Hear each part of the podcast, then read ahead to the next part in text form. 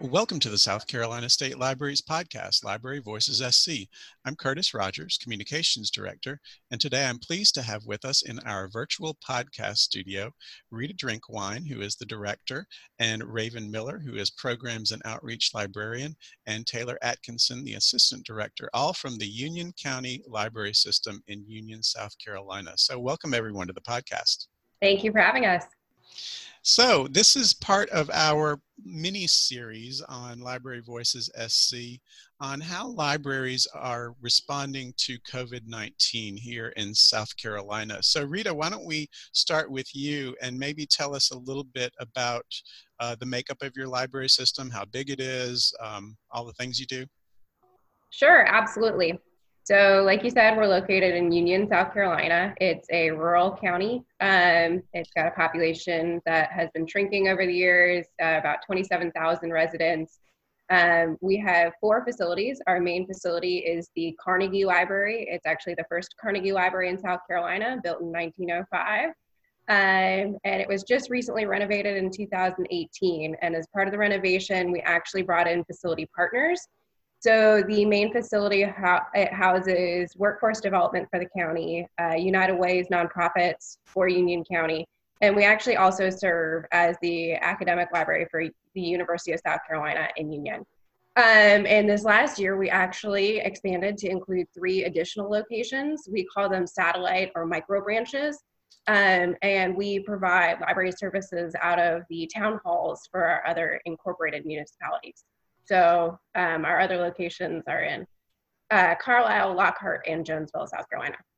And I, I know growing up part of my life uh, in Union and actually having Union County Carnegie Library headquarters as my very first library job where I shelved children's books. Um, but being from there, I do know that you, you do call it Lockhart, don't you? I mean, some people might. some people might call it Lockhart. That's uh, that's a giveaway. You can tell we're not from there if we say Lockhart. Lockhart, right? like like Lancaster, South Carolina. You know.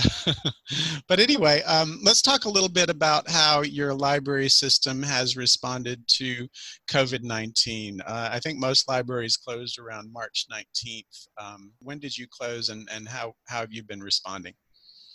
Uh, so our official close date was March 16th. Uh, we closed the day that the schools closed. Um, we just were concerned that we would not be prepared to handle an influx of children um, because with this is such a rapidly evolving situation.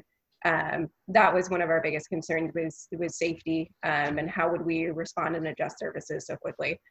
Uh, so we we took it very seriously to make sure that staff continued to be employed. Um, and we had a bunch of technology that actually much of it was funded through a grant from the state library and LSTA grants. Um, and so we had already just purchased a, a, good amount of technology and we were able to shift some of the purpose of that technology for remote services. Um, and I know Raven and Taylor can jump in here and talk some about those remote services. But one of the things that we started with, um, leadership team, which is the full-time staff got together and came up with like a quick plan. Um, and the plan was to break staff into groups to target high need populations. And so those high need populations were low income uh, families with young children, seniors, and college students. And uh, Raven, I know you're you working with programs and outreach. How has uh, COVID 19 affected what you do? Um, basically, with the closing of the library, all of our in-person programming also had to end. So we've shifted all of our programming to being virtual programming. Okay. How and how specifically have you done that? Have you used YouTube or Facebook or? Yes. Well, Taylor works as our marketing person, so she releases the videos. They're YouTube videos, but she posts them on our Facebook. And we basically started off by doing a video each day. And what I think has been cool is that staff that normally wouldn't be participating in in-person programming have had a chance to um, step in and execute some programming. So it's been it's been really cool. And Taylor, so since you're the assistant director, you deal with marketing and PR, what has COVID-19, I mean, how has it affected you? I know me personally as the communications director as the, at the state library, I have been busier than ever. Same. No, absolutely the same. It's really kind of ramped everything up. Um, you know, we, one of my many jobs is social media and marketing, but it's really kind of become my main focus throughout COVID 19. So Rieta can attest, that's what I spend most of my time doing. And it's a lot of it is just sifting through all of the information that's out there, you know, and trying to figure out what's best and what's most relevant to share to our community along with all of the in-house programming and everything you know that we're doing. So kind of trying to find that balance. So like you said busier than ever for sure. Mm-hmm. yep exactly. In fact i remember right before we closed uh, seeing a webinar that was about crisis communications, and it was saying that this is going to be the library's communications department time to shine. So I keep reminding my communications department of that as well. Um, so Raven, as a programs librarian, what kinds of specific programs have you found to be really popular or rather successful during COVID-19? I think one of the most popular ones we've had has actually been um, due to a new partnership. We had the Spanish teacher from the union, um, the local high school. She started some Spanish programming that we honestly didn't have before the COVID 19. So she started with a spotlight on Cinco de Mayo, and then she's actually started like Hola Union. So she um able to give a little introduction on how to do greetings and such in Spanish, and that's been um, wildly popular. And also, um, our technology and instruction services coordinator, she did she started Tech Talk, and that was also very popular. Very cool. And I know one of the things that a lot of libraries, not only in South Carolina, but nationwide, have been really responding well to is doing some kind of or, or some form of online story time. Those uh, have been really popular. Yes, we we have continued to do story time each week. Story time is my jam, so we make sure we do that each week. and has that been well received? Have you seen any numbers increase? Yes, yes, that's been widely received as well. Great. Um, so you, it, Raven, you mentioned about uh, partnerships, and any of you, if you can talk to maybe how you've been able to maintain your community partnerships, or maybe any new partnerships that have developed. One of our, this is Taylor, by the way, one of our um, biggest partnerships we have in Union is with our school district. And we have continued um, to, to keep working and building and growing with this partnership we have one school district for the entire county, which makes things a little bit easier for us, fortunately, and they're really wonderful to work with. So our school district staff, um, they have a Microsoft Teams group, and I was fortunate enough to kind of sneak my way in there. So I get to see everything that's going on, which is really helpful for us and it has allowed us to do things like um, link up with the Spanish teacher at the high school um, because I regularly post things on Microsoft Teams, you know, hey, this is what the library is doing. How can we help you? You know, how can we kind of assist with resources, materials, programs, whatever we can do. And so that's kind of how that um, happened with the Spanish teacher, which has been amazing. So that's been really helpful for us, and I hope that we've been helpful for them too. And moving forward, we're starting to look at, you know, summer. So summer camps, you know, we help out with the district's Read to Succeed camp every year. We know that that's going to look different this year. It's something that we're all kind of working through together. So I'm excited that this partnership is able to grow and continue. This is Rieta. I I know Raven can talk some more about some of our other partners. Um, one of them, for instance, is the census. The library is chair of the Complete Count Committee for Union County. Um, and so we've been able to incorporate some programming that is around the census as well. I think that program just posted this week. Mm-hmm. Um, the First Steps Director, we work very closely with First Steps as well, which is an organization that prepares um, students for kindergarten and their director, Laura Wade, did an excellent census story time for us. You know, it's interesting as I talk to a number of different libraries in, in the state about uh, partnerships, it seems that this has been really a time to you know work more closely with one another even though we're physically you know separated it seems like there's been a lot more partnering going on yeah we actually uh, this is rieta one of the one of the biggest recent partnerships uh, is with the council on aging raven has been doing outreach to the council on aging for for a while um, but something that came to light recently was that the senior farmers market nutrition program voucher application was moved online this year. Um, and many seniors do not have computers or internet. Certainly in Union, there's a 38% of the population doesn't have internet. So we know that that largely impacts seniors. Um, and they were able to, the county was able to get with us and ask that the library staff who are answering phones remotely are actually now the ones heading up the the effort to make sure that seniors are able to get their farmers market vouchers. So last week alone, the library fielded more than 100 calls with seniors just trying to get them signed up for benefits. And that's a lot for your size community. It is.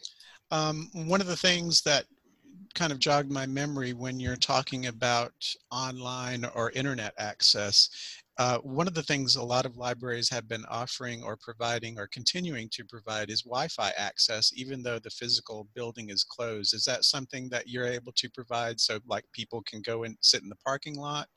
Yeah, um, the internet at all of our locations is on. Um, some of them, depending on the location of the building, kind of depends on where you have to sit in the parking lot. Um, but because we work with the town halls, they all have been really happy to have that internet continue to be uh, available in their communities. Um, and we're actually working with the county now to look at adding more library locations as part of broadband expansion um, to continue to increase access to internet.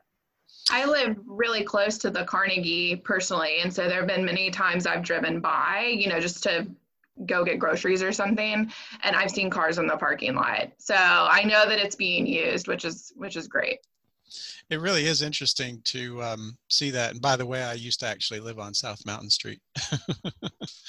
um, but yeah, it's it's great to be able to see you know people still knowing that the library is doing something, you know, and and making something available to them.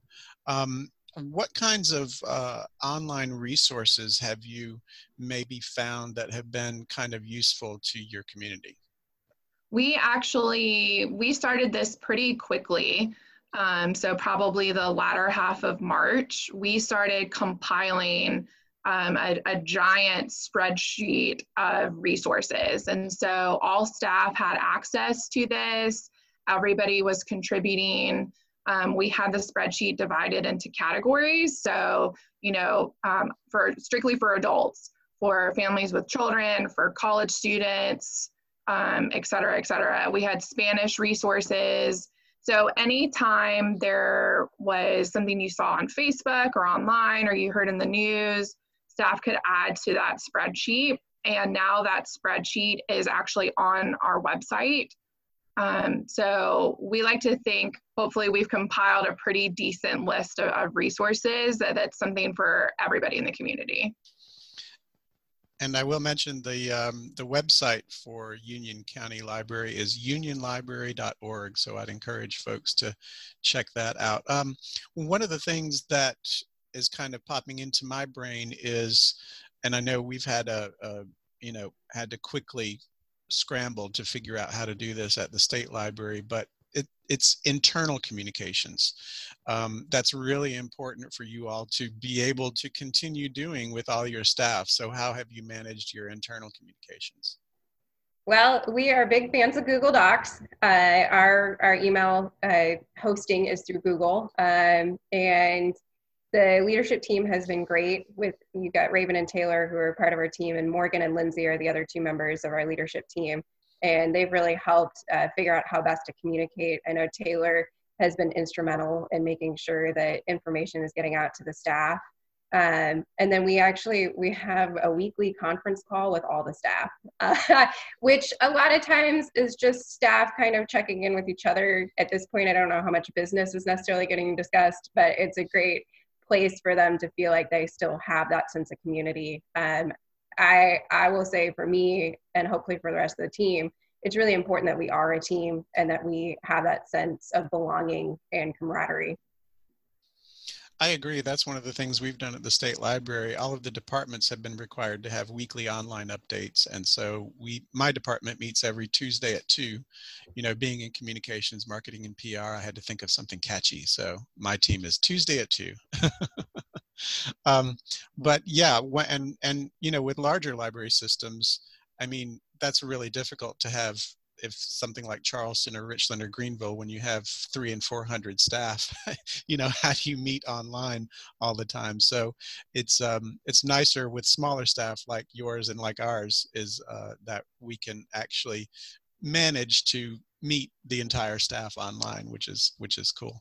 Um, so one of the other things about uh, COVID-19 that is been on everyone's mind is uh, reopening. Um, as it seems like, you know, we're getting to a place where, you know, some libraries are offering curbside pickup and uh, also libraries like Beaufort have developed a really great uh, phased reopening plan. What's going to be your process for reopening your library system? So for us, one of the really important aspects of what we do is that we are the site for workforce development. Um, and, and while workforce development is actually going to be slower to getting back to services in Union because we are a smaller community, they're going to start with their regional offices. People do expect to be able to have access to those resources. Um, so when the county started talking about reopening, and the county's been great throughout this process, they've been very supportive and very um, pro employee um, and making sure that everyone is safe. Uh, but one of the things that they talked about when we discussed reopening was making sure that there was access to essential services, which is access to benefits, including unemployment, but also other types of benefits.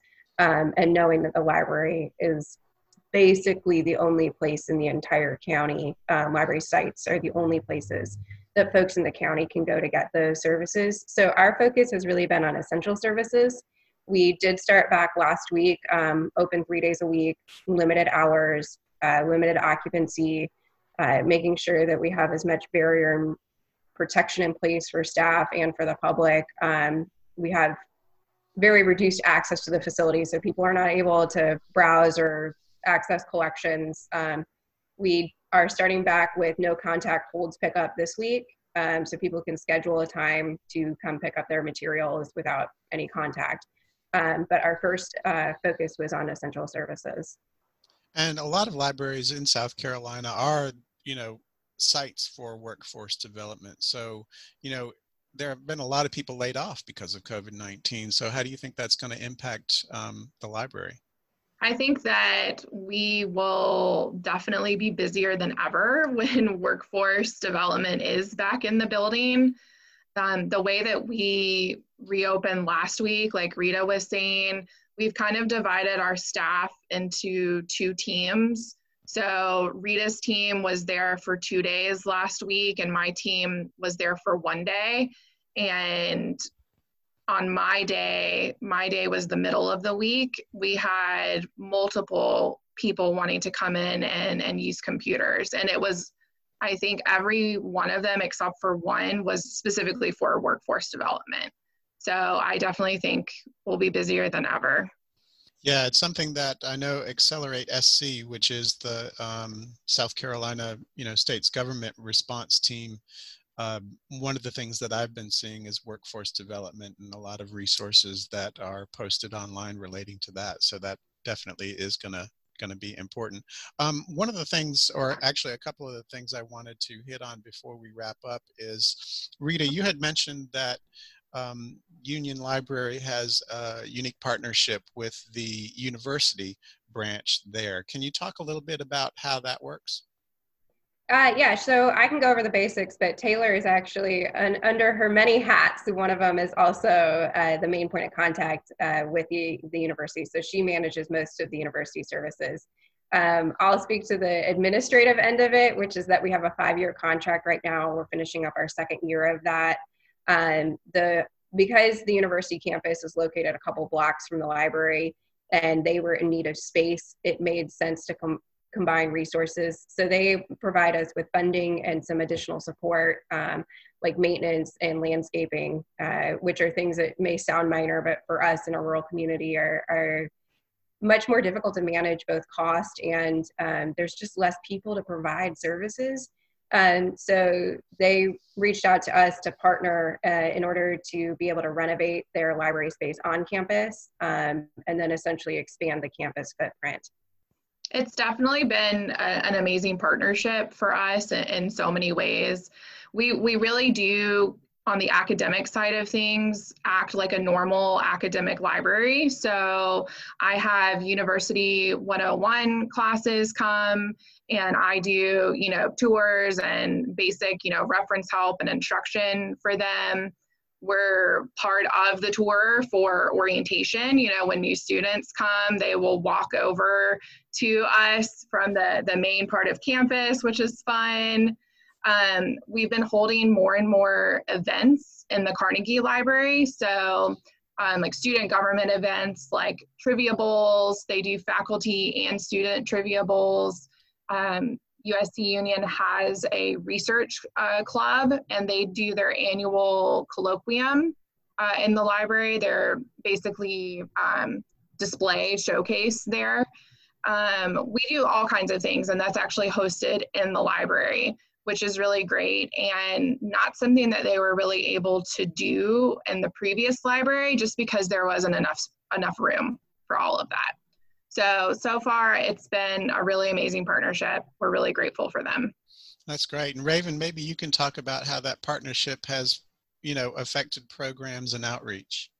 Um, we actually try to do some programming for the college students at the library. So one of our popular events is the De-Stress Fest that we do for them at the end of the semester. So one time it was around the holidays and we had like decorating cookies and a little tablecloth that they like to color. And then I think the last one we had, we had the therapy dogs to come in and that was a hit. They loved that. So yeah, that usually is a big um, big thing to pull in students and, and just the general public uh, too. Um, one of the other things that I wanted to mention before we wrap up is your new facility redesign, because I know a year or two or three ago you went through major renovation and um, how, how has all that been going?